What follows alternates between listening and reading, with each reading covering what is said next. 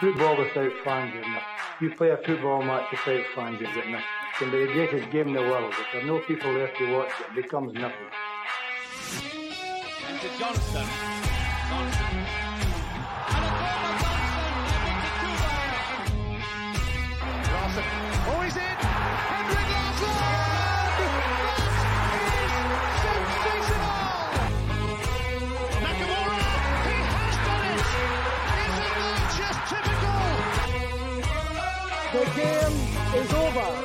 The Rebels have won. A star is born at Celtic. Champions. That's who we are.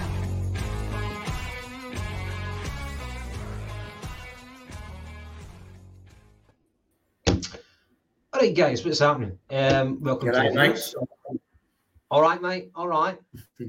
That's the Is that got me? Fucking Danny Dyer there. Oh, um, aye. Tuesday 'Tic Talk. Today is the 15th of November, and it's myself, Paddy, and James. How you doing? Aye, all good, mate. All good. Yourself? Aye. Not bad, not bad. I'm trying to think of like Australian jokes right now, but I've got a mind blank right now. Paddy, what's happening? Uh, smashing. nah, all good, mate. Uh, good, good to be inside. It's been pissing the rain all day, so aye, Man, soaking, pelting. I had to go earlier on the day, man. As most people do, they, they normally leave the house. And um, it was fucking cats and dogs, man. It was so, so bad. Fucking awful. Uh, aye, to the viewers, welcome. Hope you are all doing well on this fine Tuesday evening. Um, so, as you well know, unless you've been living in a cave, uh, we now have a, about a month's break from club football. We now have the um, the, the corrupt World Cup uh, taking place in Qatar. So, what we'll do is have a wee bit of chat about Celtic, where we are right now, and if we can, do an almost mid-season review. So, in case any smart arse tries to pull us up and say it's not halfway through the season, I acknowledge that we're only 15 games in. But let's look back because we've got we've got a month, we've got a hiatus of a month of international football. So let's look back in Celtic's performance. Let's try and grade them. Talk about the highs and the lows. Also talk about Europe as well. Or even though the majority of us probably don't want to talk about Europe. I fucking I find it a difficult subject right now, Europe. Um, and of course, let's talk about the World Cup. Um, aye. So, welcome to the viewers. Hope you're all doing well. And of course, hit the like button if you've never subscribed before. Then you don't need to apologise, but just please hit that subscribe button. Um, Paddy, who do we have in the house? Uh, everybody. Good. Uh, we've got Red Scotland, Feed the Bear, Paul McFarlane, Gypsy King, uh, Frank Kennedy. How's it hanging, guys? Uh, no bad, mate. Just, just kind of slightly to the left a wee bit. Um, whoever else. Is that an whatever Australian number term? 17. How's it hanging, guys? No, mate, that's my boss and my, my willy. It's kind of hanging to the left. It's, Aye. but remember, it's a, remember, it's a family show. Mm-hmm, mm-hmm. Uh, yeah. Right. Aye. Talking about Australia, uh, I think Paddy's internet is. Look at that face of Paddy. James, could you see that? Paddy this kind of of holy look about him. right. Aye, Paddy, your internet was sticking there, but you're back now. All right. Eh, That So must, must, have been, must, have been, must have been my terrible pattern, mate. The internet's just gone, lad, stop, mate, stop. Right. Can't be that bad to fucking wreck the internet. Um, so the boys are in Australia. Uh, the boys are back down under, and there's a total Ange love in right now. Uh, I, I see that Ange has been inducted into the Australian Hall of Fame. He's only in his 50s right now, but I guess they don't have that many characters to choose from to induct into their, their small Hall of Fame. Um, I, I'm totally fucking talking him down right now, but I guess it's well deserved. He's flying the flag for Australia. Um, he's coming back to his is his hometown, perhaps. Um, Mooy as well. He's in fact he's going to the, the World Cup, but um, Harry Kewell he's gone back as well to his hometown. And aye, aye, it's, it's a bit of a, a love in. And Celtic are going to be playing a couple of games there. Who have we got? Who have we got? We've got uh, the Sydney FC on Thursday, the 17th of November. And then on Sunday, we have Everton, the, the replacements of the Rotten Mob. But it should be a good one. Um, Paddy, is it just going to be another kind of a, a couple of friendlies just like what we would see during pre-season. Watching and just hoping to get out of this. I think there's a, a multitude of things that the, the club, the management, the players are hoping to get out. Uh, first of all, Mr. Hogg, how the devil are we, sir? Uh, Kenny's in the house as well. There's Feed the Bear. Who's this? Michael Ross. Hail, hail, new at the show. But not to the jungle. Stood in the jungle many times. Hail, hail. Thanks for, thanks for stopping by. Um, aye. So obviously, going to Australia. It's absolutely soaking down here in Glasgow. The boys are going to be going for a bit of sun, a bit of a break. I know we're playing two games. We're obviously going to have some sort of intensive training, but it's the kind of it's the environment that you're training in. It's still good for the it's, the old vitamin D. It's good for the bones, good for the recovery. They will get a break. Um, again, it's another one of the kind of tours away. You'll get the camaraderie between the players. Guys will make kind of special bonds and got it kind of sociable stuff that goes with that as well. But as you said, mate, Ange's coming home. The homecoming of Ange. The hero returns. Uh, I believe he's been inducted into the Australian. I was going to say the Rock Roll Hall of Fame, but the, the Football Hall of Fame. uh, which which uh, I, believe he says he was very humbled by and very honoured to be a part of that kind of country's history, uh, sporting sporting history as well. So brilliant. To, it's a brilliant acknowledgement for his for his work, his effort, his his, his dedication to the game, and his dedication to his country. Um, so I so he'll be going there potentially. Be get a chance to go back to, to his kind of his roots, his, his, his neighbourhood, go and see family, friends. Uh, but apart from that, like the, the people in Australia, we know there's a lot of expats. There's a lot of people who've grew up. It's like their parents have emigrated for Scotland, Ireland, yada yada. They've grew up hearing about Celtic. They probably grew up watching Celtic.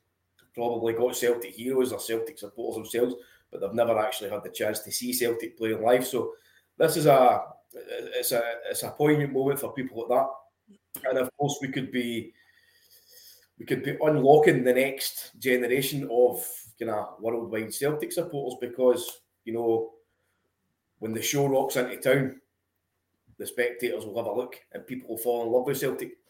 Um, so I highly expect that a lot, a lot of people to start taking Celtic as their as their team, um, and hopefully something that I'm personally hope is that we get a wee bit of news and Big Ange gets rewarded with a, a lucrative three or four years contract. Aye, that'd be uh, very encouraging. Uh, the cherry on top. Um, James, uh, from a footballing perspective, are you hoping that we, we tank both of these teams? Are you bothered? Uh, do you want to see the youth like Rocco Vata? I think a lot of people will be interested to see how he does, particularly. Aye, aye. Well, I seen he's taking was it Vata, Lawal, and uh, Robertson. Uh, aye, if that boy must be due a testimonial. To be fair, he's been mentioned for that long, man. Uh, but no, not looking forward to it. No, too fast. You just hope for for a few goals for the the folks that's travelled, or obviously the folks who are there. Uh, I'm really looking to forward to the kind of the kind of circus run about it because I think you'll get a lot of interviews with Ange with the Australian media, and through his time here, I think his best interviews have been with Australian media. He seems a lot more relaxed, and I mean, you'd pay to listen to the guy read a phone book, man. So, I look forward to that more than anything else. The games kind of take care of themselves, but a bit cliche. But I don't think Ange believes in friendlies, so I think we will see relatively strong teams for maybe kind of 45 to an hour or so before they make the changes. Uh, but I just go to it's a cup in it. We will get a cup if we win it, so I think he'll he'll be right up for it. And obviously, as you say, with everything that's uh, coming with him, with Gunnar there, he'll he'll want to want to win both games comfortably. I think. I like that phrase. I've never heard that. You you pay to, to hear him read a, a phone book. Um, I, I just saw that. So... I, I sorry sorry, guy for, for jumping in there. Uh, Frank Brennan, how you doing, pal? Uh, I haven't seen you for a while. Actually, hope you're doing okay. Uh, one of my favourite footballers of all time. What are you laughing at? I'm being sincere. uh, one of my favourite footballers of all time is the South African-born Australian called Craig Johnston, who started out with Middlesbrough and ended up at Liverpool in the 1980s and won everything. Uh, name rings a bell. Aye, the name rings a bell.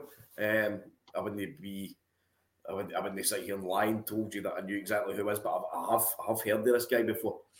Uh, so you I need to tell us a bit more about him, mate. I could probably only tell you about maybe like five players for, for that Liverpool team and and the kind of the late seventies, early eighties. Uh, no, but I've not heard of him. Um, but quite a lot of uh, Australians. I say a lot. I'm kind of being economical with the truth there. Uh, a few of them have represented Celtic down the ages. Uh, James, from you're a little bit younger than myself and Paddy. Which one do you remember remember the most out of the all the Aussies that donned the hoops? Eh, well, obviously, going back, it'd be Viduka would be the first, but uh, more recently, obviously, Scott McDonald, Rogic, Roy. uh, aye, Scott McDonald. I feel Scott McDonald actually gets a bad rap. I don't know if it's just because he was a wee, a wee fat money guy, but uh, I like Scott McDonald, and I, we get rid of Scott McDonald the same day we signed Robbie Keane. I think I'd be right in saying. And I feel still to this day that that was a mistake. We should have held on to him. But nah, obviously moving forward into Rogic, I mean his record speak for itself. And then your wee kind of obscure ones like Jackson Irvine. Obviously we've seen him. Did you see him at uh, turning up with the Viduka top? And then uh, Daniel Arzani as well. Would never, never really get much a chance up here because he's injury. But I I can remember them all to be fair. But uh, talking ones uh, talking points. Sorry, it's going to be Scott McDonald and Tom Rogic, isn't it? Aye. And I actually remember, you know, Willie Wallace, I think he's based in Australia, and he was criticising Brendan Rodgers, I think it was, for not playing Arzani. Was Arzani under Brendan Rodgers? Aye. Aye, aye. I, I think he, did he come on in a qualifier for Europe in these Cruciate or something like that? Have I made that up? No, I think I can't remember the exact team, but something was something's telling me to say Dundee. Um, it might have been a cup game. I, can't, I really can't remember, but he came on and I think he got injured after about a bad injury. 20, 25 minutes, and he actually looked quite decent uh, in the build up to that. But no, he did. He took a right bad injury after that, and I think he was one of the guys like uh, like a Paddy Roberts. He was on like a two year loan deal uh, for Man, for Man City, and he was literally injured for the majority of it. So Aye, it, it, it came with a decent reputation. Uh, high potential, is partly. Is he still kicking about? Is he back in Australia or something? no idea, mate. Oh, Who are we talking about? Scott, Scott McDonald? Arzani. Arzani. I don't know. I don't know. It's, I, I couldn't actually tell you if he get called up to the Australian team. You know, one guy who get called up to the Australian team. He's an 18 year old Aussie, and Everton Everton just signed him very, very recently, and he was like the, the best prospect in uh, Australian football. We were linked with him, but I think quite early on he made his mind up that he was going to go to to the uh, the glamour of uh, Merseyside, and so he, signed for Everton. Um, but I don't know much about him, but apparently the, the boy's got a, a, bright future. So it seemed um, a prospect that we missed out on. Ange unfortunately wasn't able to use his contacts for. And John Collins was the first, I believe, to score Predator uh, boots against them. Um, aye. Um, I, I, guess for me, um, I McStay as well. He, he's uh, he's over in Australia, a funny one, you know. He did his did his time with Celtic, you know, and then just buggered off to Australia for the quiet life and deserved it. You know what I mean? Aye. Um, out the goldfish bowl. I, I, I, told, I told you that one. I told you that one about Paul McStay, didn't I, Gav? Uh, when you did a, a job for him. Aye, um, when, I left school, I, I, did a bit of the landscaping, and uh, we were doing a job in a big fancy estate and that. And uh, the only one house that had a bit of a bit of a shitty motor, if you want to say it, that was like a blue a blue Citroen Picasso outside the house, and everyone else has got BMWs, Saudis, blah blah blah. So anyway, getting all the stuff ready after trailer to go around and start the back garden, and uh, chapped the door, and the next minute Paul McStay answered the phone. I was like, "Oh, Paul McStay." but uh, no, listen, he was he was a great guy. He spent a lot of time speaking to us, and uh, that was him. He was just kind of getting his shit ready to, to emigrate to Australia. Uh, so he was telling us all about that. So I was a lovely, lovely guy, by the way, very friendly, very chatty, as you can imagine about Paul McStay. Great guy, very, very uh, welcoming. Mm. Um, another Australian uh, who comes to mind is uh, James. You mentioned him, Mark Viduka. Uh, I think it was a bit of like a kind of protracted uh, negotiation. Thought, Paddy, I thought you were shaking your head at me there. Oh no, sorry, no, no. I uh, protracted negotiations uh, for us to get Viduka, but eventually he came over and he was he was shit hot. Um, but his exit from Celtic was it was under a bit of a, a dark cloud, and it kind of brings me on to the next thing that I, I, I was that I'd heard about the the Ronaldo interview with Piers Morgan. I've only heard snippets of it without going into too much detail. Obviously, Ronaldo he feels like he's been betrayed by by Man United, and it looks like one of the the so-called greatest players ever to have played the game will be will be leaving in uh, in bad circumstances from one of the biggest clubs in the world as well. And I was just wondering, uh, Viduka was one of those players who left and and kind of created a bad atmosphere. I think it was Martin O'Neill who, when he joined Celtic, mm-hmm. he phoned him up and he says, "Will you be in for training tomorrow?" And he says, "No, I'm in Australia." And Martin O'Neill was obviously just kind of like sussing him out to see if he could be counted upon. But Paddy, is there any other kind of players who, regardless of like how great their talent was, Celtic players who left in a bad light, they had a bad attitude, they, they, and you were kind of gutted to see them go, but at the same time, they painted themselves out as a bit of a villain.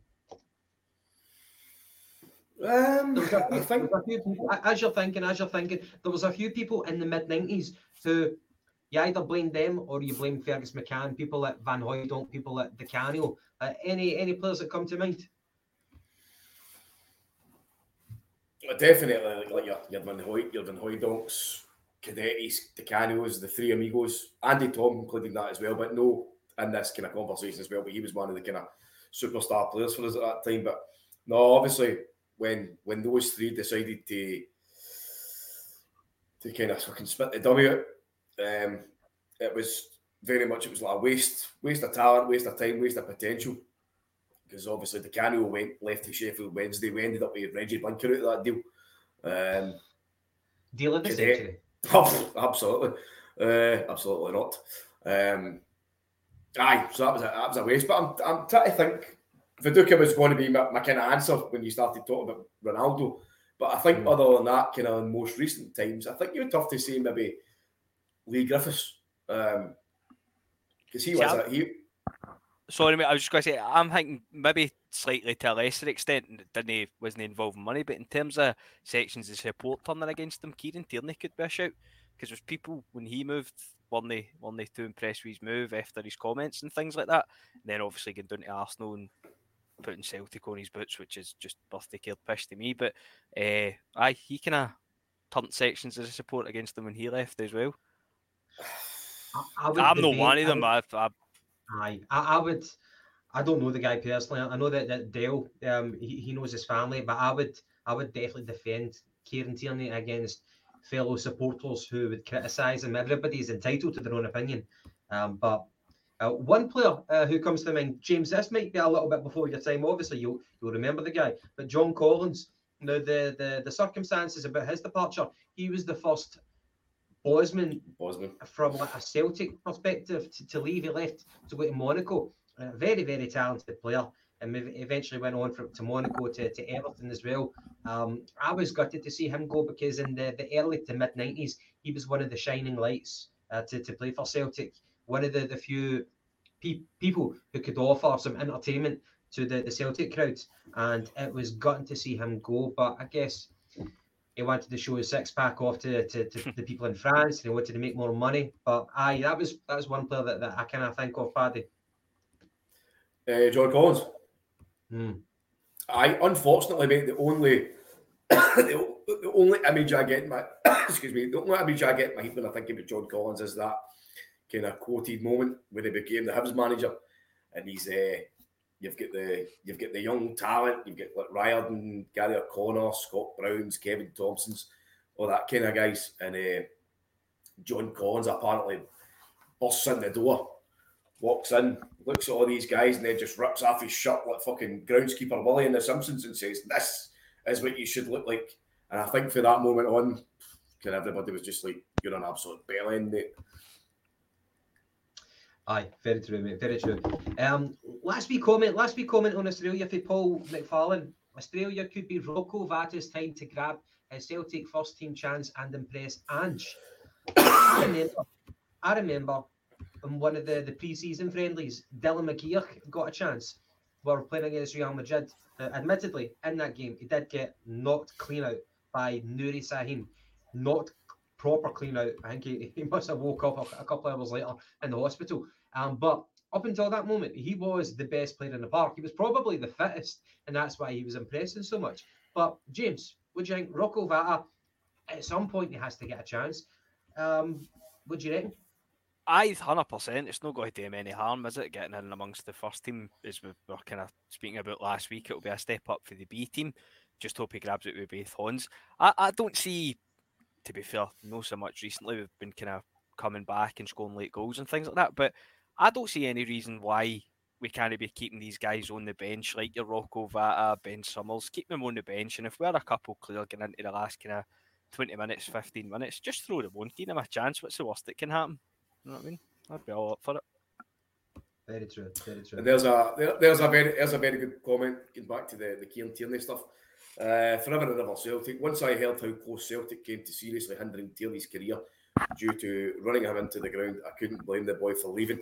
And I that was that was a few of the things that kind of came out. Uh, maybe not so much in the aftermath of leaving, but down the line a wee bit that Celtic or whoever was in charge, obviously I won't go into names and whatnot, was they knew he, he, had issues with his knee. Uh, I think it was his knee or his hip. Um, didn't he give him the right amount of rest? Continued to constantly play him in games. I don't know. But um, listen, the wee, the, the wee man that down to Arsenal, he's won himself a fantastic deal. He set his family up for life. He still loves Celtic. I'm pretty sure if we were on a job that we liked and we got offered maybe four or five times as much their wage, it'd be tempting. It'd be very, very tempting. So it, it didn't leave under bad terms for me. So he's always welcome back, hopefully. Aye. But I, am the same. I agree with you. I just mean I know there was sections of support that didn't come on him just with previous comments and stuff like that. I just sort of throw it out there. Yeah. Aye, aye, very true. And uh, the other thing I, I, I would kind of think about with Kieran Tierney was still a young, young player whenever he went for Arsenal, and to force London on someone at that age, London is no for everyone. I, I can't, I can't stand London as a, as a city. I, I would, I've been there once. I wouldn't go back. Um, but each to their own. But to, to do that to someone to take them out their comfort zone, you know, and stick them there. I think, I think he actually said it himself when he did that Netflix, when also did the, the, the Netflix um, mm-hmm. documentary. He talked about mental health and how he, not that he was depressed as such, but he learned a lot about himself and he became much more aware of how how how vital it is to, to need a support around you um, to, to kind of cope with that, that changing environment. Interesting one. Right, guys. Um, I guess one of the, the kind of topics that we wanted to talk about, of course, was a kind of an almost mini season, uh, mini half season uh, report. Um, so domestically and Europe, I guess we'll tackle both. Um, I, I, don't particularly like the, the Europe one, so we'll kind of skirt over that. But why don't we talk about the the the, the rosy part in the garden, the the, the domestic um, season so far? So of course we've only played 15, so don't get ahead of yourselves. Um, but played 15, we've won 14, we've only lost one. Uh, goals, we've scored 50, we've conceded 13, and we've got a possible 42 out of 45 points. So for me, that's a five star performance. Um, but I wanted to kind of get your thoughts, guys, and break it down. Obviously, with the, the Premier Sports, if you want to call it, the Viaplay um, Cup that, that we're through to the, the semi final now. Um, but I was going to break this down into your most memorable memorable game um, domestically, the best moments, the standout performer, and also room for improvement. And room for improvement is it can be anything. It can be ambiguous, whether it be VAR or a Celtic player or the, the, the defence in general, tactics, anything at all that's a bit of a bugbear for you. Uh, so, Paddy, what's your most memorable game so far domestically for Celtic this season? Uh, I know James wanted to touch on this, so I'll just briefly mention it. Uh, obviously, the 4 0 game against the Rotten Mob at Celtic Park. Don't worry, mate. I'm Absolutely. not going to any, any detail. I'll, I'll, leave it to you, pal. But I, I, tell you. I, anyway. I don't worry, mate. That's yours. Uh, I think the game that I actually kind of. I know, I know there's a lot, a lot of games, right? But the game that I think could be very substantial in the long run was the very first game. Uh, so obviously we opened up the, the league campaign at home against Aberdeen we ended up winning 2 0.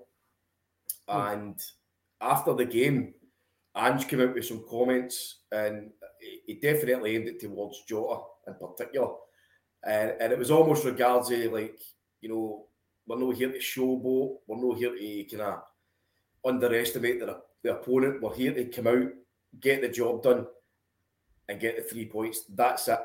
We need total professionalism. We need focus. We need concentration. We don't need any of that. But Obviously, this, this isn't me paraphrasing but it's kind of along the same lines. We don't need any of the, the Billy Big Bollock stuff.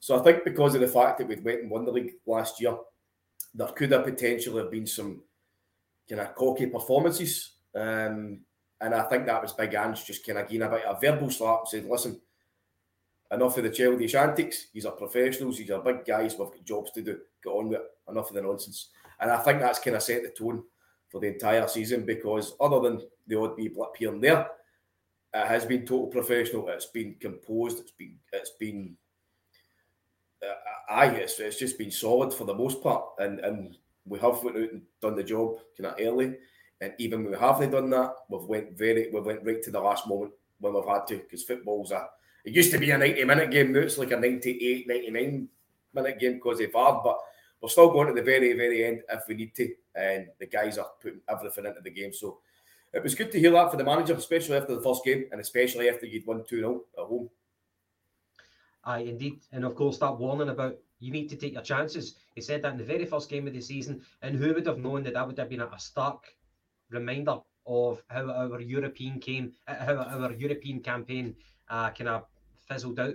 Uh, James, what would you say your most memorable game was? Was it, as Paddy said, the the four 0 Aye, I think it's got to be. To be honest, aye, the four nothing game. Just obviously, with being so early in the season, you had every well, I say every day, you had quite a few pundits tipping Rangers to win the league. Even get into that game, a lot of people were fancying them to, to turn the Zour, and then just to go out and have the game finished again after 45 minutes it was different class. Obviously, Jota's goal was just the kind of cherry on top of the icing. Uh, but I absolutely brilliant.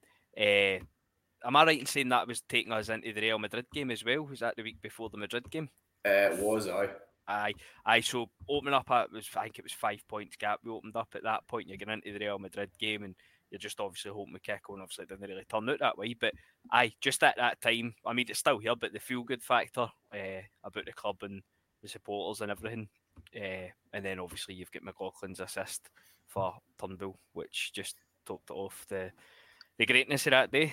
So we played, Aye. we played the uh, we played the Rotten Mob on the third of, uh, third of September, and then we played Real Madrid on the sixth. So Aye, Saturday, right. Saturday, Tuesday. You're right, mate. Uh, very true, mate. Um, I guess my most memorable game is the the four three against Hearts, which was what just roughly about a month ago now. That's another good one for Baldy Trucker, um, for Andy. Uh, the 9 0 against Dundee United, where Abada and Kyogo got hat tricks. Um, but the, the 4 3 against Hearts, for me, every every time that, that you play Hearts at Tynecastle, there's always something about it. There's always going to be a bit of needle anyway. The atmosphere is always red hot. I love beating them over there. And the fact that it was 4 3, it added to the, the occasion, to the spectacle.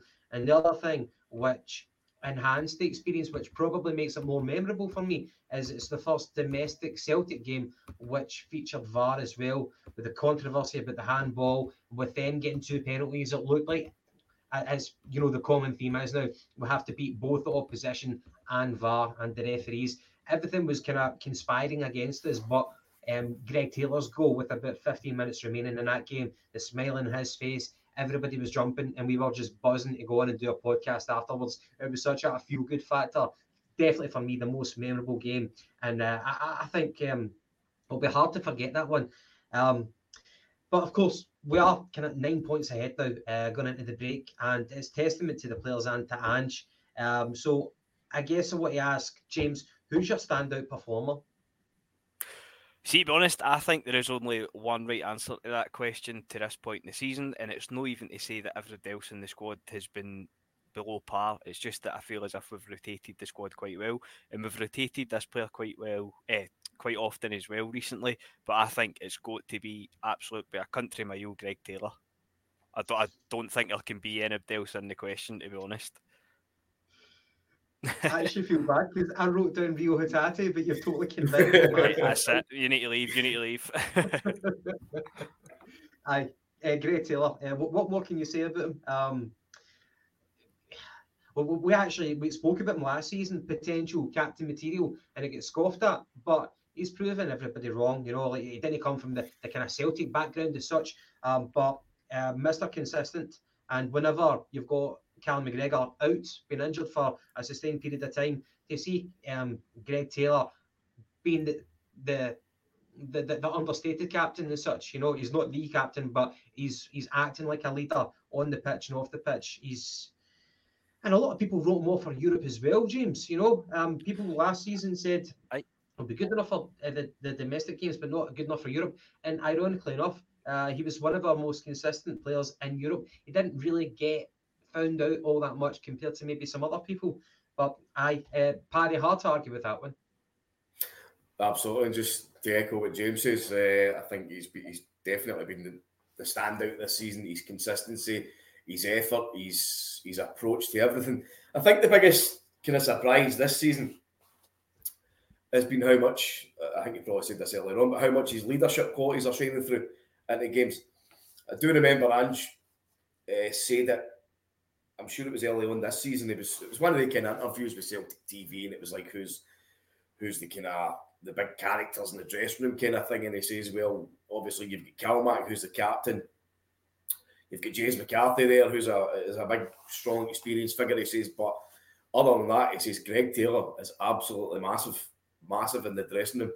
Uh, and, and he's just such a, a huge influential character for, for all the guys. So when I heard that, I was like, "More big man, what you you've been you've been into the fucking castle man before you came on for an interview." But uh, no, it's, it's it's definitely coming through. And I think one of the games, and I can't, I can't remember which one for the life of me, but after Calmac got injured, and obviously Carter Vickers, Carter Vickers has taken the armband. There was a there was a huddle. I'm sure it was a European game. There was one of the huddles at Parkhead, and Greg Taylor's actually the guy that's dishing out the orders. Uh, and you're like, what's, what's he doing? I thought Carter Vickers was the captain, and Big Big Vickers is just kind of he's just kind of hopped over with the, the fucking the, the death stare. And there's wee Taylor telling everybody their jobs. And right away I was like, right, I get it now, I understand it. But then the performances are showing it as well because he's here, he's there, he's everywhere, he's defending, he's kind of popping up midfield in that inverted fullback area, he's spreading the ball out well, he's his distribution's been fantastic this season, I think. And and and obviously he's added goals into his into his game as well for Celtic. Well, just to touch on, literally, I was just going to say my thing with Greg Taylor, and I've said it a hundred times last season. I was a wee bit late to the Greg Taylor party, even when everybody was saying, "Oh, he's brilliant, he's really kicked on." Admittedly, I was I, I'm not really seeing it just yet. And my main criticism was he wasn't particularly good at anything. He was just kind of average across the board. He wasn't quick. He wasn't strong in the tackle. He wasn't scoring. He wasn't assisting. He, he didn't have a standout attribute. But literally, I can't disagree with what you've said there. Absolutely every part of his game has come on leaps and bounds uh, in the last year or so. I actually read, I think I read a thing on Twitter. Um, it said in his younger days at Kilmarnock, he actually used to play as a centre mid. So yeah. obviously, with the way we play football, that's that's obviously helped him out massively as well. But I, I, I you can't praise him enough this season. I don't think he's let us down once. Aye, aye. Um, I, I, I can't, can't disagree with that at all. Um, and talking about kind of performers, uh, who do you think? I'm looking at the stats right now. Domestically, who, Paddy or James, who do you think has got the most assists for, for Celtic this season? O'Reilly. Yeah, O'Reilly with seven. Aye, aye. He's played 15 games and he's got seven assists. No goals. Who do you think comes next? Jota. Ah, I mean, fucking James is on fire. Jota's got. Right, right. I'm away. I'm so used to it later. Aye. Uh, and um, I even like people like Maeda and Turnbull, they've, they've been um, contributing as well with, four apiece as well. Uh, top scorers though, um, Kyogo, he's got 10. Abada, gets seven. Again, you know, Abada, like his numbers are just always standing out, even though a lot of people still haven't made their mind up about him yet. Like I'm, I'm talking about myself here. Um, Giakoumakis, he's got six, and Jota has got five as well. Um, best moment, best moment. I'll take the lead for this one. James, you actually mentioned it earlier on. The the game against the Rotten Mob. We're already three nothing up. We scored three in the first half, and we we're trying to do better than what we did the previous season, where we scored three against them. But in the second half, there was no goals. But McLaughlin, their goalkeeper, in the second half, he handed it on a plate to us. He was trying, trying to pass it to the back. Well, you're 3 0 down. Like, what the fuck are you thinking? What are you doing? He tries to pass it to the back and he hits it pretty much straight to Turnbull, who Turnbull just gobbles up that chance. And that was, uh, there was all, already going to be humiliation by beating them 3 0. But the manner which, which with, with which they capitulated, it was. Uh, it was the icing on the cake. It was fantastic. So that was my best moment of the season. Uh, of the season, beating them at home, nothing much is better than that. And from a, a footballing perspective, but the manner which how they how they crumbled, it was it was delicious. Uh, Paddy, what was your most memorable moment? nah, I can't I can't deviate away for that, mate. It was it was it was glorious again because the last time we played them at Celtic Park, we we we, we blew them away. First half we blew them away. Last season it was three 0 and then the first game of the season, you know, I, I think it was yourself that said it earlier or it might have been James. It's funny to use anyway. Um, you, you, know, the pundits were still giving it, oh, I was going to going to tip them to win the league and they're going to come back bigger and better, blah, blah, blah, blah, blah, blah, blah, blah, blah, blah. And then first game at Celtic Park, what happens? We beat them even more than we did last season. Beat them 4 0, absolutely thrashed them.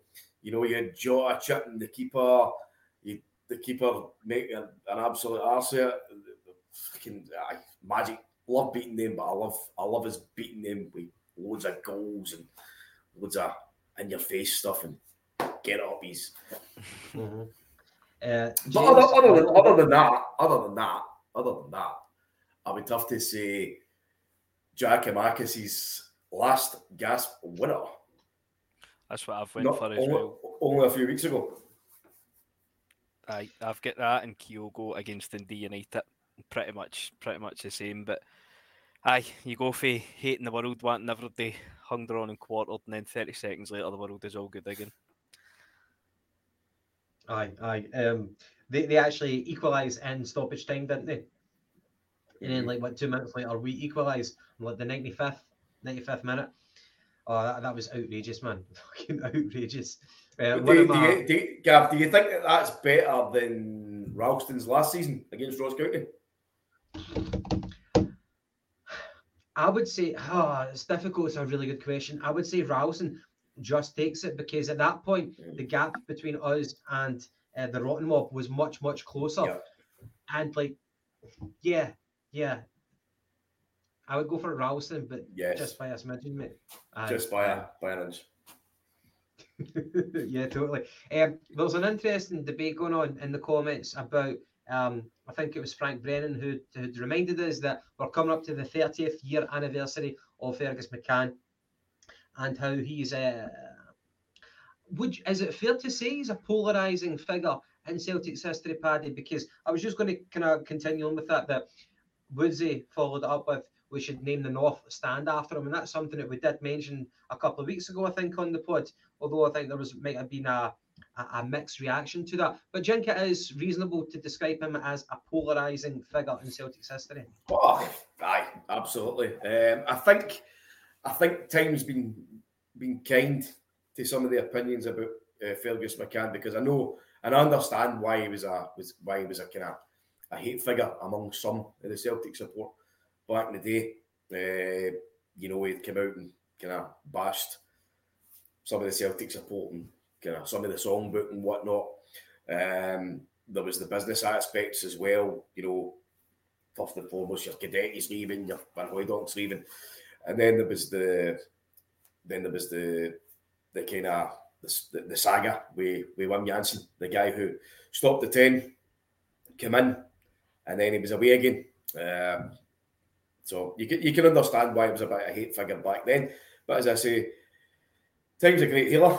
And I think a lot of the people you know, kind of realise that they're maybe a wee bit out of order. And guy, listen, the, the, the guy, the guy was a major influence in saving this club. So for anybody to do that is uh, he's, he's he's he's he's he's part he's part of Celtic folklore, and since obviously he came into the club, Celtic have gone from strength to strength, and almost almost a case his legacy lives on. Do you know what I mean? Because we're one of the we're one of the best well-run clubs in the world, uh, given what what stature and well, given what position uh, being stuck in Scottish football.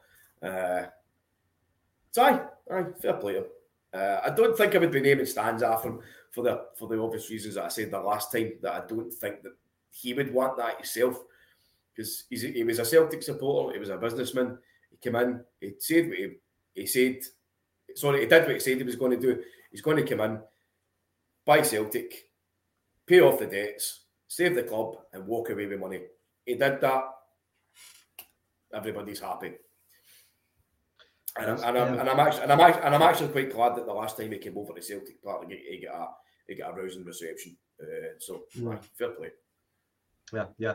Uh, James, I, I, don't know if you've ever known this or heard about this. A rumor that I I I read on Celtic Wiki, by the way, a very very interesting website, Celtic Wiki, filled with uh, weird and wonderful facts about Celtic. But there was a rumour that Fergus McCann, uh, whenever he was in charge of Celtic, he wanted to incorporate a Scottish thistle into our logo.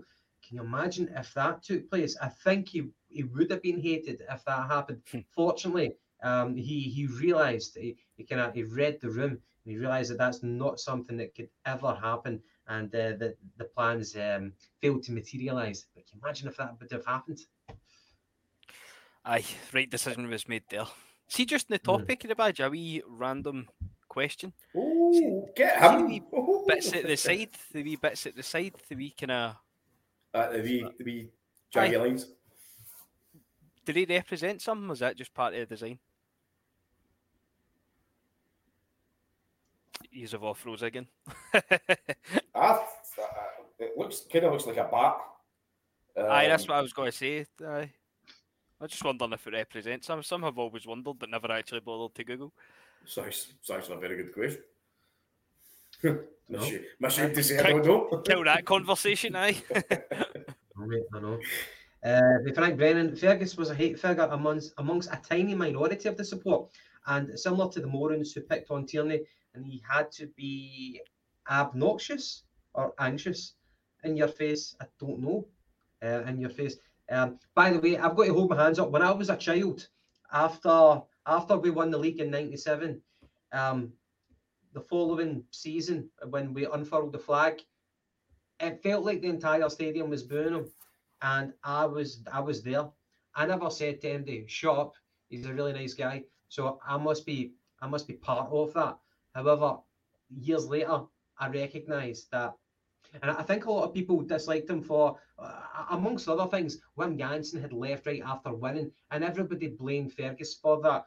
I'm sure Fergus, he, he was certainly to blame to an extent, but he had a very, very strict policy, and it just wasn't going to work out. I think the writing was on the wall anyway. I think Wim Jansen had told Murdo McLeod it was going to believe in that, that things just weren't working out. But I was actually there on the day when uh, Fergus got booed. And I was also there many years later when he came back and uh, he, he received the, the, the reception that his legacy deserved. So anyway, uh, moving on. By, by, by, by the way, Gav, sorry, there's um, Michael Ross. Uh, it's a disgrace, Frank. I don't know what the conversation was. My apologies. Uh, God bless Tommy Burns. I forgot to actually say that Tommy Burns was obviously one of the reasons why uh, Fergus McCann was a bit of a kind of a hate figure as well because Tommy Burns, Mr. Celtic, you know, the local lad, Calton boy.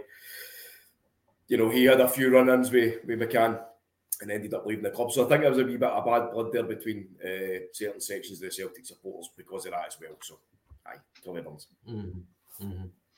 Um, right, okay, so what we talk about the World Cup? Oh, fuck, no, one, one other thing, one other thing. Um, we're still doing the, the mid-season review. review. Uh, totally forgetting about that. Um, Europe, Europe, I guess. Let's talk about Europe. Um, so I think I think there was a kind of You laughed at comments, you laughing at me, mate. No, I'm, I'm just no, I just can we just do a Brexit and never mind Europe? no, I'm only, I'm only, I'm kidding, mate. But right, so Real Madrid, Leipzig, and Shakhtar. A lot of people were writing off Shakhtar despite their, their long relationship with the Champions League um, because of the circumstances in Europe and the fact that they were displaced playing in, in Poland. Leipzig, a lot of people mitigated their threat by saying, well, the rotten mob put them out of Europe last season. So if they can do it, we can do it. And of course, Real Madrid, everybody was kind of just happy to play them to an extent. Although there, there were some some people cavalier enough, gallus enough to say that we can go through and we can finish second in the group. Uh, people were expecting six points from home, maybe even nine points from home. Um, James, after the opening game when we played Real Madrid, um, actually, some I had the effect of making people even more positive, more ambitious, more um, favourable about our our luck, our chances of progressing because we we competed well for what an hour, and then we kind of get tired. We made a couple of silly mistakes. And of course, uh, Real Madrid, they turned the screw, they, they, they, scored three goals, and that was that. But a lot of people were encouraged by that performance, and people became more optimistic about our chances in the remaining uh, games. But how things changed, um, do you think that that, that that, that game was just a kind of a false false illusion that gave people a false impression, false hope? Nah, not really. See, to be fair, that's probably the story of the group stage through all the games. Even the Leipzig games, maybe no so much because I don't think we maybe played as we should have in, in both games against Leipzig, more so the home game. Uh, but see, to be honest, see, even Real Madrid, Real Madrid, I mean, you're you got to be lucky to even take a point off them home or away. But see, when you look at the balance of chances, even a game in the Bernabeu, I mean, I know obviously the scoreline tells a different story, but even earlier, we had chances the same way we did at Parkhead as well. The Shakhtar away game, to this day, I, I, still don't know how we managed not to win that. That's probably the one you look back on and you think, right, that, that was an easy three points that we've slipped up on there. But the, the Leipzig games are the disappointment for me. As I've said on here before, when the group uh, was drew, I would have took your horn off for third. I would have been happy with that. That would have been kind of progression for me. Uh, well, obviously into the next round, but in the sense of the team in Europe. Uh, but looking back, I we played well, but I think overall you, would have to say it as a disappointment. But then at the same time, as I've seen in the comments, there 100% it is a learning curve. You just hope this time next year, well, well, the better for it. Year, uh, players are another year older They've now got that experience under their belts, and we just hope we kick on and the, the chances that we create, we actually take them next year. Mm-hmm. Um, I guess the most disappointing result for me was away to Shakhtar, where we had them on the ropes. We conceded a daft goal. Um, Mudryk clip. In fact, it wasn't a daft goal, but uh, we, we, conceded, but we had ample opportunity to, to, to get the winner. Uh, we were head and shoulders better than them. Um, and when whenever we did the podcast that night, I, I was crestfallen. I, I, I was just so so disappointed. Um, Paddy, if the domestic campaign, if you want to say that would be a five star rating, how would you rate the European campaign? And of course, if you put it into perspective, last season we were new to it. We were playing in a, a lower caliber competition and we were learning about ourselves, you know, learning about our capabilities and getting to know each other. But this year, the competition went up massively. And although we were in a better shape, better position, the, the competition, the golf was maybe a wee bit too much to to to to to, to bridge. So again, if it was a five star performance for the domestic, how would you how would you rate the, the European? And one other question about the European campaign. Is it a time for scapegoats, or would you just say we need to take collective responsibility as a team and just look forward to next year? Uh, if I'm rating out of five, I would probably say a strong two and a half. Um, clearly, clearly there was issues there that we, we, we, we failed on, but I think I think if you look at it, you know, it was my first season in the Champions League. We've not played there consistently at all in, in, in many years, so it's very hard just to just to just toddle in and be the, the fucking big boys in Europe, especially when we we've got so much of a gap. You know, when we go from domestic level to European, it's it's very very hard to bridge because we're not used to it.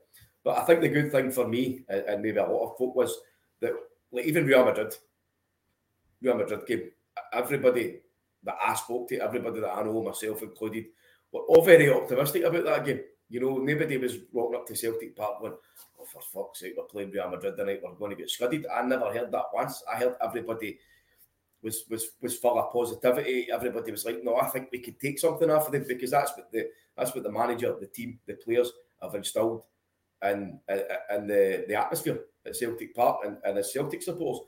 So for us to go out for the first 50, 60 minutes and be the better team was was extremely encouraging. Obviously, Callum McGregor hits the post. You could have been 1 0 up against the world champions, current world champions, current European champions, the best team ever in history, the best club in history, sorry, the most successful club in history. Uh, no charlatans. Um, Abada could have scored. So we, could, we, we had so many chances and we took the game to Real Madrid.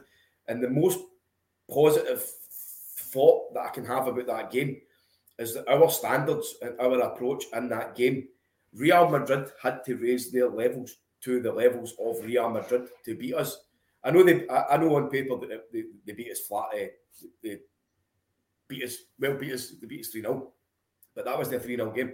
You know, Luka Modric had to turn into fucking Ballon d'Or Modric uh, against us. So that, that that's the kind of opposition that we came up against, and that's the type of performance that we made them turn out. And I think even uh, Ancelotti said it as well. You know, was very, very respectful, very positive about Celtic's approach. Uh, the Shakhtar games, aye, that's that's the games that you were hoping on paper at least that you would have got potentially six points for. Uh, just unfortunately, we, came up against a guy called Mudryk, who is going to be he's going to be a top world class player uh, for years to come. I'm very very sure of it. Leipzig, I know Leipzig was a hard one because before we played them, they had they'd suffered defeat. Uh, the manager gets sacked. Uh, fucking Dominic Tedesco. I know you love you like his name because you like the wee song. Um, and they got Marco Rose in. But when by the time that we eventually got them, they had turned the corner. They had that bounce back ability because of the new manager type thing coming in. But they were a very, very good team when we played them. Very composed on the ball. They've got a lot of superstar players as well. You know, don't forget they just signed, re-signed Timo Werner for like 35 million. Christopher Nkunku is valued at about 90 million. You know, this is the types of guys that we're coming up against in Champions League.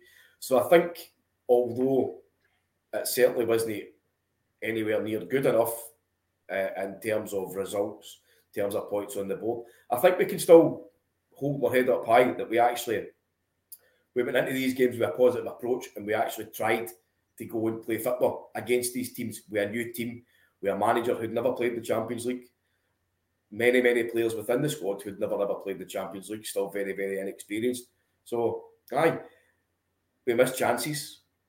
Kyogo fluffed his lines umpteen times. You know, Maeda fluffed his lines. This one missed a sitter, that one missed a sitter. It's just, it's it's kind of the same old kind of bad luck story for Celtic, but it's still it's still a bit positive for me because I think what everybody else says this season will be a massive learning curve. If we go into the Champions League next season, which I'm pretty sure that we will, if we retain the nucleus of this squad, that squad will be they will have Champions League experience. They'll know the levels that they need to rise up to, uh, and hopefully, if we get in a couple of key additions, maybe a couple of upgrades, then we can perform very, very much better next season in the Champions League. And you're only you're only you're only you're only going to do that, mate. You're only going to be a good Champions League club if you have consistency, and I mean consistency as in appearances in the Champions League. You can't, as I say, you can't just walk in one year and expect to to fucking have fireworks. You know what I mean? You, you need you need consistency, and that's going to happen under Postecoglou. He said it. He said, "I don't want us to just be a team that gets there this season, maybe next season. I want us to be there every single year because that's the level that we should be playing at. That's we're ceiling. That's where we should be. We, we should be aspiring to be at is playing in the Champions League every year. So it's got to be done, and I believe him. I believe it will happen. Well said, mate. Well said. Good comments there. Um, James, before I get your your kind of your thoughts on that, um, there's one comment for Forever and Ever Celtic. He said, You can't knock the optimism of any football fan going to a game and hoping for a result, even against the Madrids of this world. That's why we go to games from the lowest league to the highest. Very well said. Um, James, hope is something that, that that's the, the last thing to die with a football fan. And I, I guess the room for improvement for me, if we look at the kind of mid-season review, is of course Europe. Um, and Paddy was talking about us growing collectively as a group and taking the chances next season. Um, so, how optimistic are you that we can try and make our mark a little bit more next season by playing this positive football? I'd be very confident, to be honest. Obviously, a lot depends on on the draw for the group stages. I think the draw was probably favourable to us this time around. Uh, so you need to hope for the same again next year. But oh, time will tell, I suppose. But uh, I, as you see, like noticing the difference in the players. Like for me personally, Abada was the main one. You notice the difference between uh, the the chances he missed. Uh, I'm sure he missed one against Real Madrid, right, for, more or less for the kick-off as well. But then you see him against Dundee United when he scores the fourth, the wee dinker, the keeper. See if that ball gets stars on it, it's going in the car park. So it's hopefully just that we we kind of switch and as I say, they'll be a year better for it. So hopefully we kick on next year.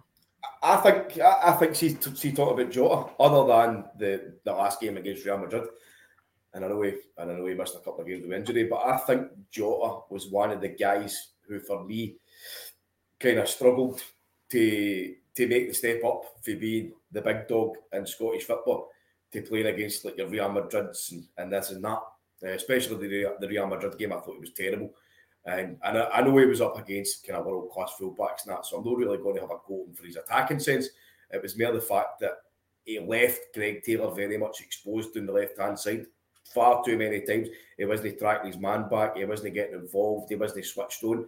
I think the game, as I say, when you, when you come for playing against like your Ross Counties against the Mums, no offence to anybody, but then you go and play Real Madrid and Shakhtar, it's a totally different ballgame. And the game is amplified by about 10 times the speed, the ferocity, the pressure. The, these things can happen. And I think Jota being a young guy, you, you could you could see you could see the you could see the frustration in him and you could see that he knew he was better than that. And, and everybody knows that, do you know what I mean? And, and obviously by the time he, he came to play Real Madrid at the Bernabeu, you could see that he had a bit of swagger back, he had a bit of confidence back about him. And then he goes and he's probably fulfilled his dream of scoring a goal at the Bernabeu against Thibaut Courtois, one of the best keepers in living history. So they things will stand better for players like that getting into next season.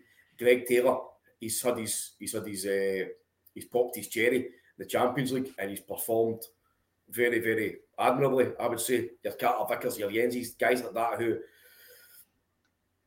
come into the Champions League and very very un Celtic like we actually played the ball about consistently at the back. You know, we kept possession well, something that Celtic defences have never ever done. As far as I'm concerned, in the Champions League, we've, we've always been under pressure. We've always been playing hoofball. But between Hart, centre backs, and the two full backs, we've played very, very well. You know what I mean? We've played consistently, we've played strong, played brave, and we've done it well. So that that that's that was one of the big positives for me coming to the Champions League. The, mm-hmm. One of the mm-hmm. things I feel just to add on to that as well. And I don't think it will happen because I don't think it's kind of in Ange's style. But one thing I think we miss, and obviously it's easy to name, but see like a Wanyama type player. I know a lot of people say it, but there was a lot of the games. I, I th- think it was the first Real Madrid goal at Parkhead. I, I could be mistaken there, but the ball kind of breaks in the halfway line, and I think it's Carter Vickers is there, and he kind of tries to go for it, but he knows obviously he's the last man. And I just feel if we had a midfielder there that will just stay back, no ball going forward, but just somebody that would tackle their granny and just absolutely like, destroy everything, as I say, like a Wanyama, a, a Wanyama type. And because I, I, felt as if even, I mean, Real Madrid, Real Madrid, as I say, I mean, that's they can still comfortably beat you whether you play that type of player or no. But even against like Shakhtar, home and away, the, the away game, I, I just felt we were we, didn't even look like conceding, but then all of a sudden, briefly, it gets turned into a game of basketball again, and and you've conceded a goal. similar to the as you were saying the Mudryk goal at Parkhead. See for me, I, think it's Juranovic that's chasing him back. Pull him to the ground, take a booting, mm-hmm. reset, and go again. That I just feel as if that that's something maybe been a wee bit more streetwise and maybe adding a player in there. Obviously, McGregor being injured's a massive miss as well, but adding a player in there that's sole focus is just to break up the play and then let your O'Reilly and Hatate go on and play their more natural game further forward. I feel that would make a massive difference. Everybody was saying this is what this Abildgaard was meant to be, but obviously we've not seen no seen enough of him. And there are possibly two things that I'd like to add. I, I still think, regardless, Champions League or Europa League, Conference League, whatever, I'd like to see somebody come out, yeah, somebody else come in and take Starfelt's place, a, a starting centre back, and possibly, possibly a new goalie. That's what I want to hear. Ruthless decisions about upgrading first team players. I want to hear more of that. Well done, James. I asked Paddy a couple of weeks back. And uh, did I'll, I'll, I'll, I'll, just add into that as well, Gav, just just to just to tap into the James's answer there. Totally agree with you about the the kind of the midfield general. I mean, you look at the greatest teams in the world, like you Patrick Vieira, you Roy Keane, like you, uh, Casemiro for Real Madrid, uh, and go and, and go Kante, your Busquets. You've always got to have somebody there that kind of kind of dominates the midfield and you need to have a balance. I think, see, when you've got all these guys that can play lovely football and be nice on the ball, you still need an ugly person, not necessarily in the face, but like an ugly player. Um, Mudryk was one of the instances where the team, you, you could see the deficiencies and the physicalities there because he just he was like a he was like a horse. He was almost a bit Samaras esque. Like nobody could see when he was in full flow.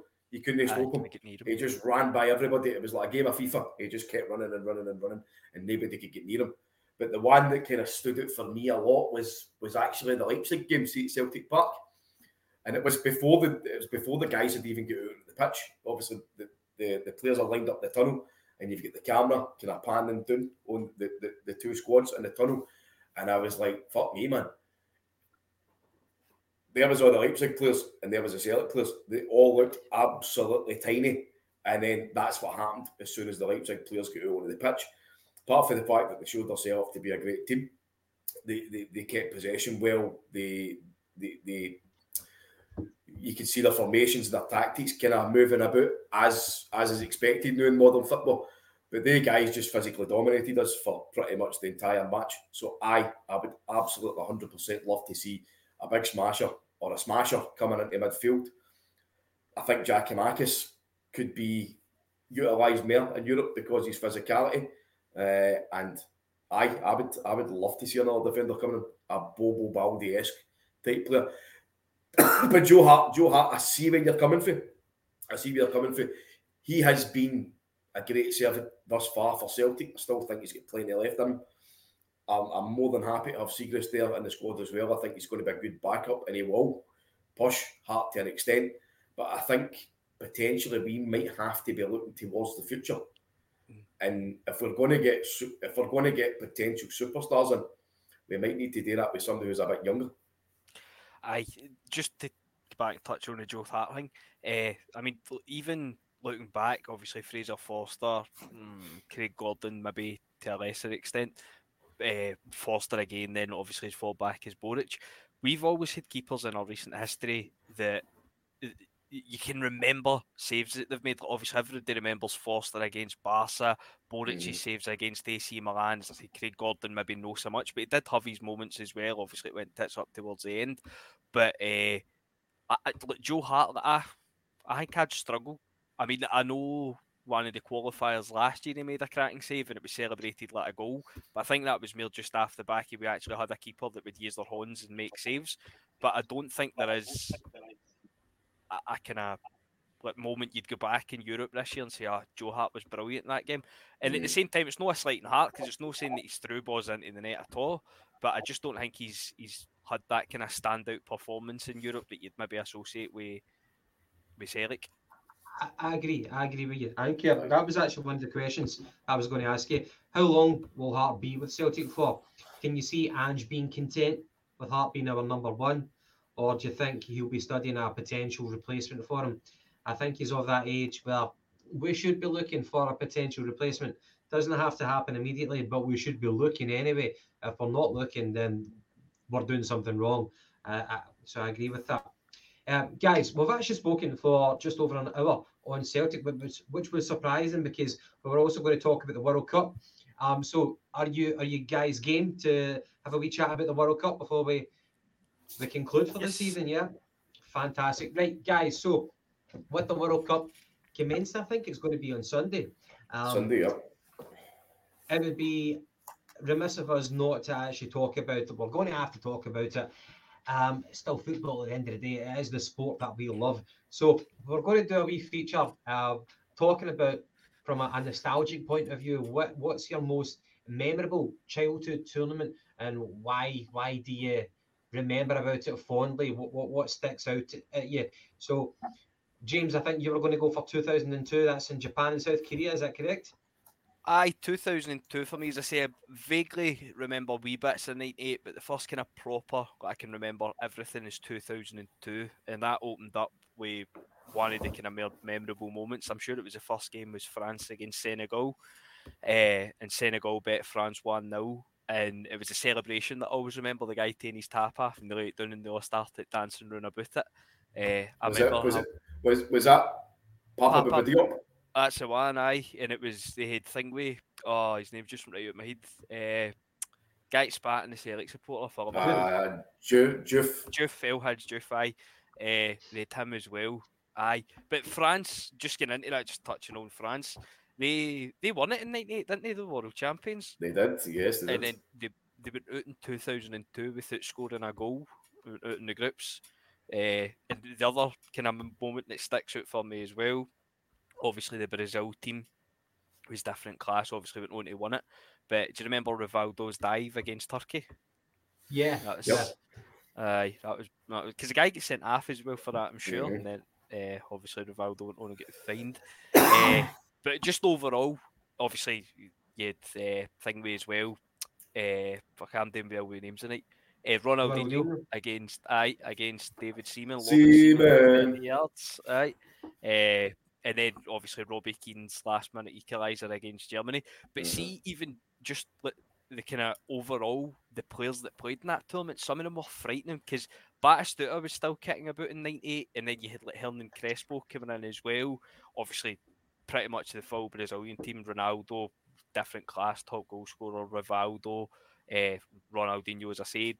Rui Costa, Figo was at the peak of his powers, Del Piero, Miroslav Klose, that was actually his first World Cup. And then obviously you've got uh, Larsson as well.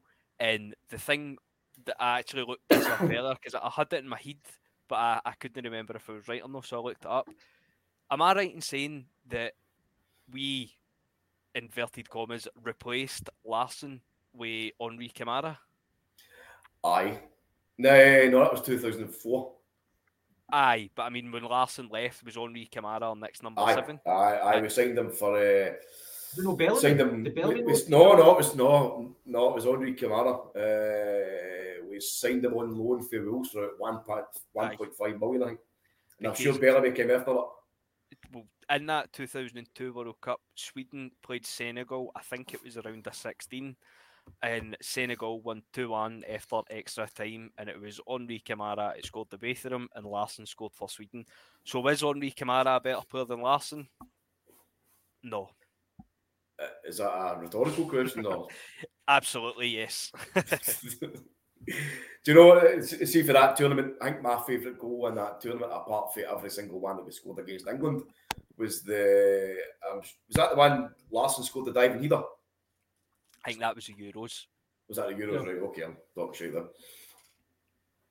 Uh, Ronaldinho's going against the team. Magic.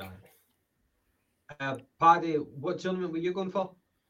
Oh, mate, easy one, easy one. World Cup 1998. It's probably it's probably the only World Cup I ever remember enjoying. Um, absolutely loved it. I remember it. I had when, when when I when I used to buy the record, when it was all right to buy the record. I remember I had a big pull out, a big spread, and it was up my bedroom wall.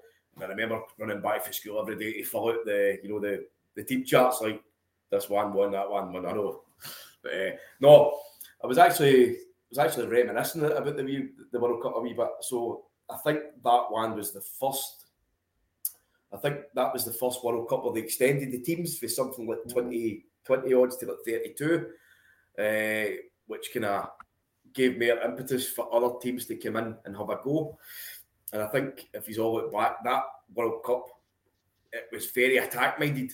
You know, there wasn't a lot of teams coming in and playing like a Catenaccio style or, or defensive football. Everybody was kind of there. They were all ready to have a go. The golden goal was first introduced at that World Cup. Uh, and I believe somebody scored it, and they're still the only person to have scored a golden goal at World Cup, and it was Laurent Blanc for France. Uh, I think that might have been in the quarters. No, was that no? Was that no? Lilian Thuram. No, the golden goal. I don't know. I'm sure it was. I might be wrong, but I'm, I'm sure it was. Uh, who did I say? Laurent Blanc. Uh, Laurent Blanc. Laurent I Blanc. did- Aye, Lilian Thuram scored a double in one of the games, I think. I think he did. Aye. I can't Aye. Gav- Gav's googling. Gav's googling. We can hear you. Well. Eh, o- Henri Camara scored a golden goal at World Cup as well. So is he better Did he? than Laurent All Okay. Aye, that was sure? that Senegal game. Aye, Senegal Sweden game. As I say, I had that in my head earlier, and then it just dawned on me who it was it. Well, who it was I thought that scored, so I had to double check it. But aye, Henri Camara scored a golden goal. So was he hmm. better than Laurent Blanc and Terry Larsson? Is that a rhetorical question? That is a tor- rhetorical question again. Yes. Hmm. But do, do, do you know what? Do you know what sticks in my mind as well about the, the World Cup 1998? Is for me it was kind of it was the last it was the last World Cup of, of, of a generation. You know, you had guys like fucking Romario still played for for Brazil, kind of guys like that, and it was it, like you look at the wingers. The wingers were just they were proper old school wingers. Like a left winger was a left winger who would get down the box and cross the ball with his left his left foot. Same again with the right. You had players trying to score headers. They, they were they were getting crosses in like kind of like like that kind of old school. It's no that inverted winger kind type stuff. Nobody was trying to pass the ball into the net. Everybody was willing to ping, ping off shots for everywhere. And I, I, actually sat I actually sat the other day watched all the goals, and I I, I, I think I can count on one hand the amount of kind of snidey goals it was. All the all of them were top class. You know that France actually won that tournament without having a centre forward who scored a goal. Wasn't it Stéphane Guivarc'h who eventually signed for the Rotten Mob?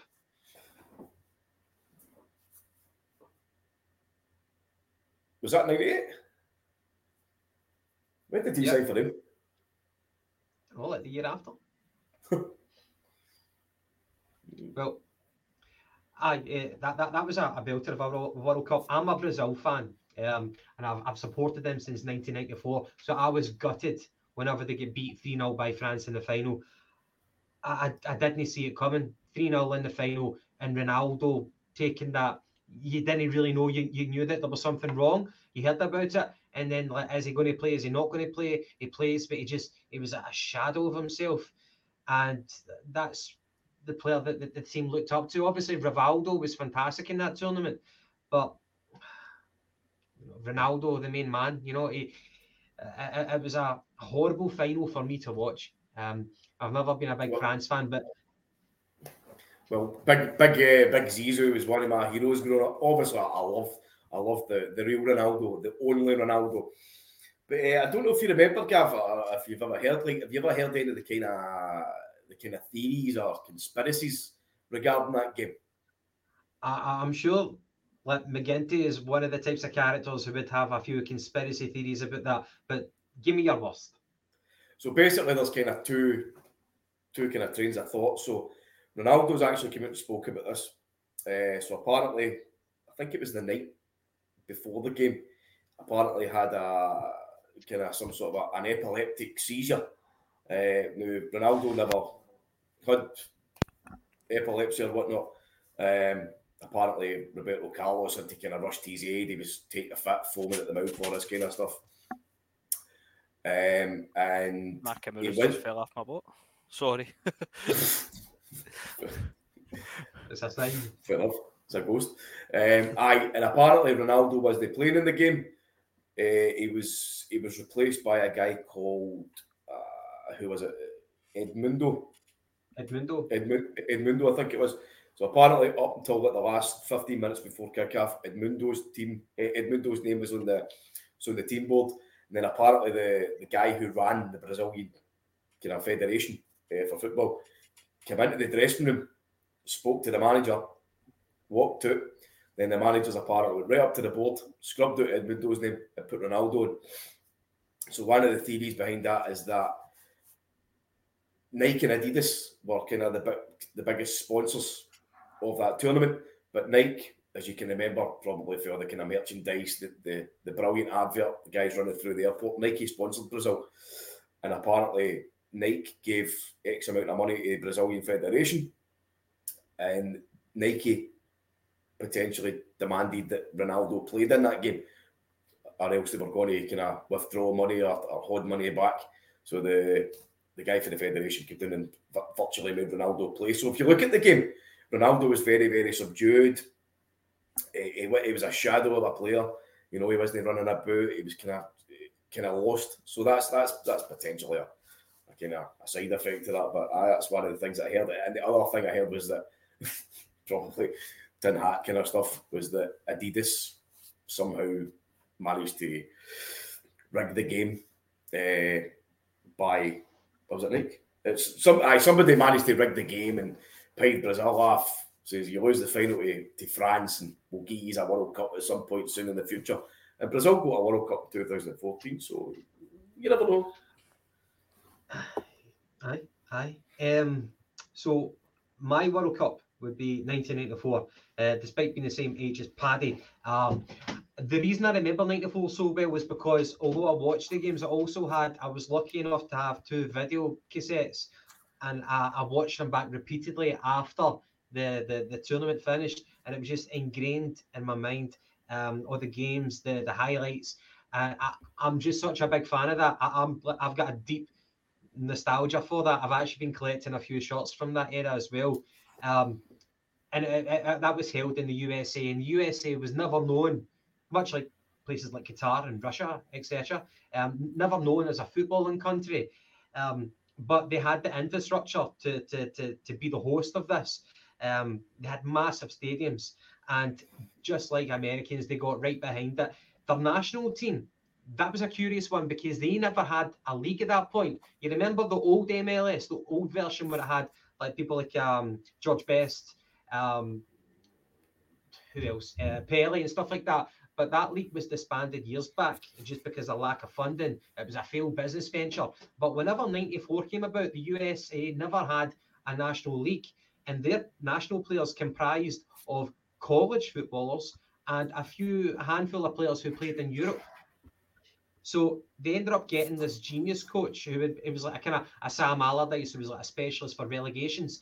He got they got this guy and he basically treated the USA national team as a club team, and they played so many friendlies that despite the lack of talent, they just became so familiar as a unit that they became hard to beat. And that's what they were like. They actually they wanted to avoid the ignominious failure of not being able to, as being the first host nation, not to be able to qualify from their group.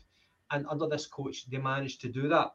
But so that, that that was one interesting feature that I learned about. Of course, Diana Ross kicking things off whenever she had the open goal. The Americans with a big ceremonious openings, they, they, they did this thing. It was a fucking load of shit. You're just waiting for the World Cup to start for the kickoff for the first game, but they've got all these clowns on the on the pitch, and Diana Ross, she's just made to kick it into the open goal, but she misses she misses and puts it past the post. Um, they also had the three tenors, Pavarotti and two other opera guys singing "I Want to Be in America." Just that nostalgia, I love that shit. Um, so it was also the greatest football tournament for football shirt designs. Check out some of the, the beautiful football shirt designs. You've got the Germany home and away. You've got the, the Sweden, the Sweden away and home. Oh, it's beautiful. And I've actually got a couple we lost at the back. Love it, absolutely love it. And if anybody remembers the Mexican goalkeeper, um, James, have you ever heard this? George Campos. It looked like Aye, a fucking loud shirts. peacock. Aye, he actually designed his own shots, man. And like he was like a wee tiny goalkeeper, but he, he was actually okay at being in goals. Um, very, very extravagant character. Um, but another thing that, that people would appreciate this World Cup, England failed to qualify for. So that's another reason why I'm happy to collect the shots from that tournament because I'll never have to get an England top. Um, another one to remember is Stoichkov from Bulgaria. They were at their peak. Stoichkov, one of my favourite players from, from the 90s. Um, they actually put out Germany. They were the, the, the holders from the previous one in 1990. Bulgaria beat Germany in the, the quarters, I think it was. Um, a 2 1 victory with, with Lechkov scoring a diving header. And you had like Gheorghe Hagi as well. Um, he was at his peak playing for Romania. And you had Ray Houghton, who scored the, uh, a wee lob over Pagliuca. That was a famous win for Ireland against Italy. Um, and Romario Bebeto, they were uh, they ended up like winning the tournament for Brazil and they spearheaded the attack. And one of the most memorable games was Brazil when they wore the blue and they beat Holland. That was one of the, the most exciting games. It was 3 2 to Brazil. And Bebeto, after he scored his goal, he did the famous Rock the Baby celebration, which a lot of people kind of replicate now. So it all started for him. And James, oh, you ever heard this guy? oh, oh, oh, Woodsy, Woodsy, You ever come on, man. You ever seen the two Escobars, the film? Great program. Uh, Ah, fantastic. I've seen a couple of movies, but not, not the two. It's I don't know if you remember that one, then, Gav. No. No, the movie. I, I know. I know what happened with the guy from uh, Colombia. He scored an, a, an own goal and he got shot. But Uh, but know, it's not apparently, seen the movie. so the rumour goes, it was Escobar that put a hit out on him, and there's a film about it. The film's really, really good. I think it was an ESPN film. It used to be on, Mm. uh, used to be on YouTube. Get a watch. It's really, really good. fair dues, fair dues. Um, Right. I've Yeah. got a question for you. If you're, if you're finished, Gav, you finished? Sorry, but Waiting for me to finish. Right, a couple of other things. Oleg Carry on, Salenko, he scored five goals. Um, he signed for the Rotten Mob, but he had a shite Ah. career. Um, Maradona, his goal celebration after his brilliant goal against Greece, um, and whenever he ran to the camera, you could just see that he was coked out his nut. He failed the drug test subsequently, and the Baggio penalty miss in the in the final uh, skied over the bar, and that sealed uh, the victory for Brazil. And what was, t- to be honest, a very very boring final. But that was me, ninety four. Paddy, what were you going to say? did they, did did Frank Franco Baresi miss a penalty there as well? Yes, Teresi missed too. Uh, fucking some legends there. Roberto Baggio, by the way, one of the worst haircuts you'll ever see. Um, so here's one, right? So oh, terrible, mate, terrible. It was like a perm slash ponytail, Was something that worse than Billy Race. Ronaldo's? Worse than Ronaldo's, no, two That I may or may not have had. Ah, you definitely had that. Uh, right. So if if we were to, if we were to do scores right, I don't suppose he's know who sang the theme songs for your World Cups. I, I think you've got an idea who done '94, Gavin. Do tell Uh, the three tenors. the three tenors, James. Boy, you get I don't know if who that, I don't know if that was the couldn't official even one. tell you. I couldn't even tell you what the O2 song was, to be honest. Uh, I can't I can't remember the name of it, but it was a guy called Vangelis, uh, and he was most famous for kind of composing the Chariots of Fire music. So very very versed guy. So uh, guess who guess who sang the theme song for my World Cup? Ricky Martin. Michael Jackson. You fuck it. how the fuck did you know that? Oh, I'm on fire tonight. How did you know that? I don't know. It's, as soon as you said that, I had Ricky Martin in my. I'm not going to lie. I, I think So you- you get Rick- it's so you get Ricky Rick- Martin. you- It's normally up you- there. So you get Ricky Martin on the brain, aye? That's it, aye, Ricky Martin Daft. Aye, Ricky Martin. So he's somewhere, one quite, song. quite, quite embarrassed. Aye, so. Uh, We've, we- we- we've got we've got the three tenors, we've got Vangelis, and we've got fucking Ricky Martin. nah, best World Cup song, K'naan Waving Flag 2010. Catchiest song you'll ever hear. I don't even know if it was the official song. It was in the Coca Cola advert. K'naan Waving Flag. I would sing it, but I'm not going to. You can YouTube it. Yeah, by the way, talking Yeah. about music, how, how annoying were the vuvuzelas at the South African Oh. World Cup? Horrendous, That mad. absolutely horrendous. Uh, Right. it, it- it was as if it was just like a big swarm of bees, wasn't it, every two seconds? Fucking Yeah, yeah. Right, okay. So for this World Cup predictions, I'm going to ask you who's the strongest out of all the Europeans, and can Argentina and Brazil are they the only realistic competitors to the Europeans? Because nobody else is. No, Uruguay they were they were the the the, the original winners. Um, but Argentina and Brazil, I'm a Brazil man, so I'm going to say my prediction is Brazil to win. But who's the strongest at the Europeans? I think France has probably got the strongest team, but they've not got the greatest manager. Germany, maybe. I, I can't see past Argentina. Who's the French manager again? Is it Deschamps still? Deschamps, aye. Deschamps. By the way, what a player that was. Loved him as a player. Yeah, the water what? carry was his nickname. I talk about defensive midfielders. That's that's why I was thinking about that. Ah, I wouldn't put him up there. I know that he was good to play for Juventus and, and win it with, with, with France, but ah. No, mate, it was, you, you, could break, you could break. Top, top quality player, top quality. Um, Maybe I'm being married. So you're going, you're going Brazil, you're going France. No, no, I'm going Argentina. Oh, sorry, Brazil, Argentina. Uh, do you know what I honestly think? I, I think we might see a, a, a, kind of different, a different winner this year. Uh, I think I think Belgium's time has passed. Aye. Aye. Mm-hmm. Aye. I don't, I don't, I don't, I don't, I don't see Spain winning it. I don't think they're strong enough. I think they've got quite a young team as well, and uh, some cracking, cracking players. I, I know young Gavi, Gavin. Uh, he's been getting the number nine jersey, so I don't think that they've got like that kind of strong striker type in their team. Uruguay might be a shout. Might be an outside shout because possibly. I think I read somewhere that they're they're planning on starting uh, what you call Nunez and Suarez up front. I know Suarez is kind of fucking past his peak, but still a very dangerous person. Um,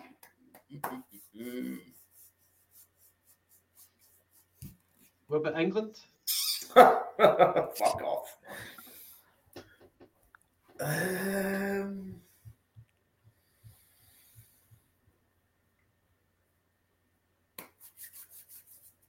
oh God, this is hard, isn't it? I think if you're writing it, you're looking for an Argentina Portugal final, aren't you? That'd be the that'd be the best outcome. Portugal. I think Portugal get any chance. I, well, I, I, I, I, know, I know the, I know the, the World Cup supercomputer that's predicted that Argentina's going to win. Um, it would be nice. It would be nice to see Messi actually win a World Cup and then just kind of drop the mic and just retire.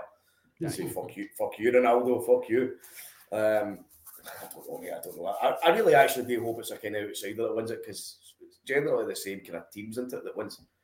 I know the Euros, you've, you've had a couple of different winners in that, but hmm, I'm going to go Serbia. It's a school night. Okay. What you doing drinking? Nah, well, listen, by, the way, by, the way, by the way, Serbia's got a very good team. Mitrovic, I'm going to put money on him being top goal scorer. I'm going to go Argentina, Lautaro Martinez top goal scorer. My dark horses, if they can be even classed as dark horses, I'd go the Dutch. Oh, the Dutch, the Dutch. I'm trying to even think of a potential top scorer. It's funny with Italy being out, man. Um, Aye, but Brazil all the way for me. Even though I can't stand Neymar, I just want to put that out there. I do not like Neymar, but I think defense, goalkeeper, midfield, attack, wingers, Brazil have got it all, man. They're not as strong as 2002, not as strong as 1998. But I think this is a year where France aside, France are very, very good on paper. But I think Spain are still a young team. Netherlands, they look to be a team in transition as well. A lot of people think Argentina, of course, but I don't know about Argentina's defence or their midfield. They've got mm. people like Lo Celso trying to pull the strings. By the way, there's uh, there's Paul McFarlane How you doing, buddy? Uh, there he's saying Frimpong to score the winner in a World Cup final? Question marks. Uh, by the Yeah. way, by the way, Sorry, can I just jump Sorry, in James. just on that? Here a wee No, you question for you. Who is the last Celtic player to have played in a World Cup final? Edson Okay. Bastard. That's one each for Ricky Martin then.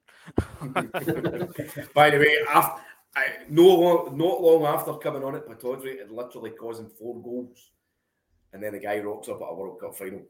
Mm-hmm. And ears the ball back to the keeper. Do you mind that? Oh, Goes up to header it back to the keeper, gets it all rang, and it comes off his ear, but still Horrendous, goes to the mate. keeper. horrendous! Actually, one of the worst performances you've ever seen for, for a Celtic player. I was going to say, by the way, apparently because Frimpong is playing at the World Cup, partly due to the sale on clause, I think Celtic's going to be getting something like 1.5 million of it. Really? Oh. Is it Mm, as much as that? I think so. Eh? That's fucking crazy. It's That is- great. Well, I'll take it. I'll take it every day. Right, you're fucking right. Uh, I'm going to change my team. I, I was obviously I was, I was only kind of jesting about um, Serbia, but I think they'll do well. Uh, I'm going to go. Just look at the, I'm just looking at the groups. Ah, fuck it. I'm going to go for the, the fairy tale ending. Argentina. Lionel Messi to win the World Cup. Maybe outside he's- bet is that England won't go to their group. Oh, who are they in group with? So England are Wales, group They've got America, and Iran. Iran, USA, and who's the I- other team? Wales. England, Wales, and IRA. Oh, sorry, Iran. Uh, I'm saying Wales and America are getting out that group with England in third way, one point. there you are. There's Paul. Yes, that's true, Paddy. 1.5 million extra for Frimpong. That's a great fucking great fee. I think Iran are going to stink the joint out with defensive football. I, yeah, I can't see Iran playing ex, explosive football. Put it that way. I think they're going to stink the, the joint out. No, I don't think they're going to blow teams out the water. They could implode. You never know. Hmm. You know. I don't think they've got any dynamic in their team. oh, right. right, okay. Um, well, we wrap it up for this evening then, unless we've got any other shite jokes. Uh, especially, especially after that fucking dap out of the. Quite the bombshell. Eh, Done. Oh, nuclear. Aye, so obviously, um, aye, we're into the break now into it, World Cup. So I don't know who is going to be staying up to watch Celtic, but I think on Thursday, our time, British Standard Time, I think Celtic play at quarter to nine Thursday morning. Uh, and then I believe we, so that's obviously against Sydney, fucking whatever they are, Sydney somebody. And then we play Everton Divine. on what? Divine. Eight maybe. Aye, you're too young for stuff like that. um, aye, quarter to nine, I think it is our time Thursday morning, and then we play Everton, and I think that that kick off is, is it no to something? four. Is it, is it aye, like four, four o'clock in the morning now? It's- Aye, so quarter we- to four kick off. So we'll be on for the post match, I take it. Aye. But anyway, listen, if you're up, we might, we might do it. We might try and get the Australian audience in for that one. Uh, anybody going to be watching the games? Anybody going to brave it? Yeah, I know you. I know you two Barpots work for the house, so you have got every fucking opportunity. Yes, I'll work for him on Thursday and I'll set an alarm for Saturday night. Aye, if there's a will, there's a way. We'll see if I can get it on. Aye. Next one, I'll definitely try and watch the game Sunday morning. Sunday, Saturday, Sunday. Is it? So is it Saturday to Sunday? Saturday into Sunday, aye. Right, that's fine. Aye, okay, I'll definitely watch that one. Uh, any any kind of surprises? Anybody you, you think will stand out? Players? I think all eyes will be on Vata. I think Aaron Mooy plays best game considering he's no there.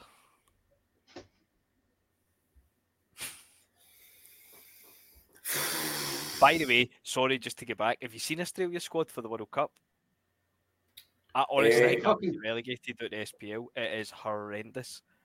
Uh, By the way, a lot, of, a, a lot of them's, a, a lot of them's coming for the SPL. Aye. Aye, there's a couple for St Mirren, I think, isn't there? A couple for yeah, one for Couple for, Hearts. couple for St Martin. Uh, aye, A wee Hearts. Cammy Devlin's gone for Hearts. But no, Jason Cummings at a World Cup. How's that happened? Come dog. I just- Aye, he's shite, man. He's shite, but he's good enough for them. Mm. It's a So weird one. you're going with you're going with Rocco Vata then, Gaff.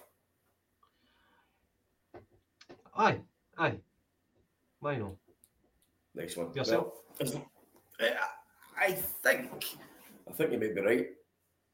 I think he's going to get a couple of uh, certainly going to get some game time. I think possibly possibly more so against Sydney, Sydney FC. Might get a wee a wee cameo appearance against Everton. I'd be delighted if we beat Everton, not because I hate Everton, but because I hate Frank Lampard with a passion. Um, aye, so nice money maker for Celtic. Good break for the guys. Good experience. Ange homecoming. Aye, great stuff. Making a bit of money as well. So, unless we're up to anything, then we'll just do another Tuesday 'Tic Talk. If we can, we might do a wee post match review after the two games, but we'll see. If not, we'll be back on next Tuesday. Um, aye, any further comments for you two guys before we wrap it up for this evening? Absolutely not. Just delighted to be getting into the break. Nine points clear of our nearest rivals. Looking forward to the squad coming back refreshed. Looking forward to January to see who we can get in. And uh, aye, the boys will come back all guns blazing again, romping on for the title. James, one last question. Do you think, and I know that we shouldn't really focus too much on it, but do you think Gio will still be in the dugout whenever the, the World Cup finishes? Yes. Aye, I seen just before we come on it on Twitter that they were standing by him. So, however long that lasts, who knows? But aye, fingers crossed they don't poach Martindale. Fantastic. Fantastic. Jurgen, Jurgen, Jurgen Prop. Mm-hmm, mm-hmm. Aye, a street pharmaceutical salesman. Um, guys, thanks very much for tuning in. If you've not done so, can you please hit the like button? Um, and uh, catch us. Ciao.